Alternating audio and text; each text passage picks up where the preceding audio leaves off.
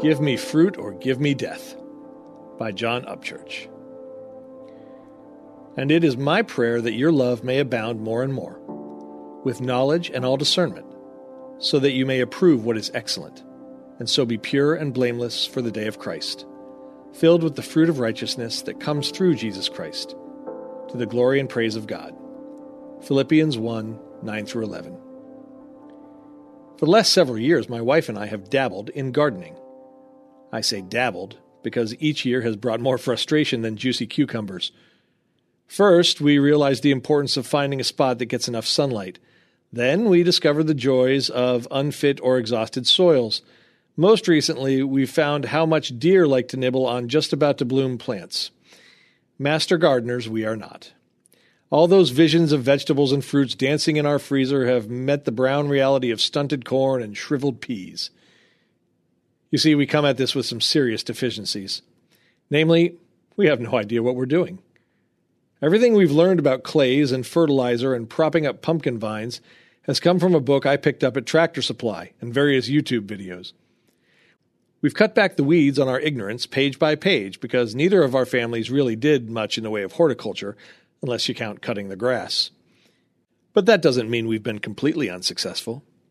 In fact, every time we pick something from our garden that's actually edible, it's pretty much a party. We have beans. Who wants to do the bean dance? I have no shame when it comes to herbal success. Perhaps that's because my spiritual growth has pretty much come the same way.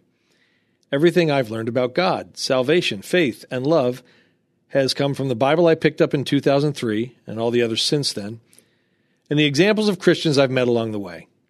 I stumbled along for years trying to figure out my newfound freedom in Christ, trying to grasp what it means to be an effective ambassador for Him. Over and over, I kept trying to make things grow.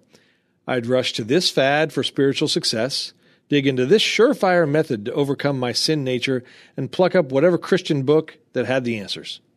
Surely the next one would help me be fruitful. Surely this pastor, writer, author, blogger has the best answers for how I can really do what God wants. The whole time, I missed what Paul said to the Philippians the fruit of righteousness that comes through Jesus Christ. The fruit comes from Him. God prepared the works for us, and He provides the growth.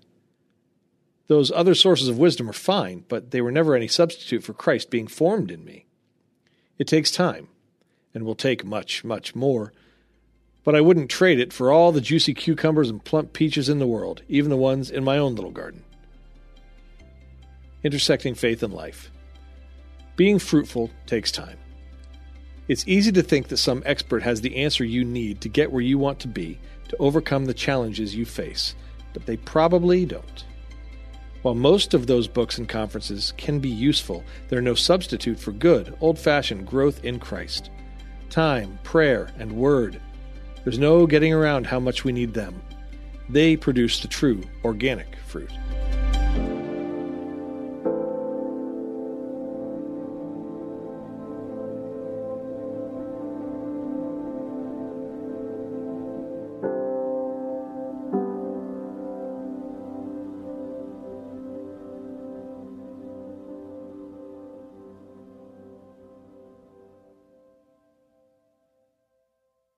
Need more of God's power in your life?